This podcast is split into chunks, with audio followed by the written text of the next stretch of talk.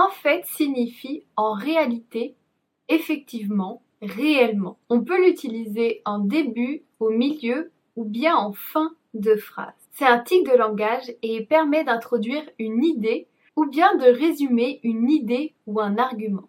Par exemple, au début, quand j'ai commencé à apprendre une langue étrangère, j'étais très stressée. Maintenant, je réalise qu'il faut juste que je prenne mon temps et que je vois l'apprentissage comme quelque chose d'amusant. En fait, apprendre une langue étrangère, c'est plutôt cool.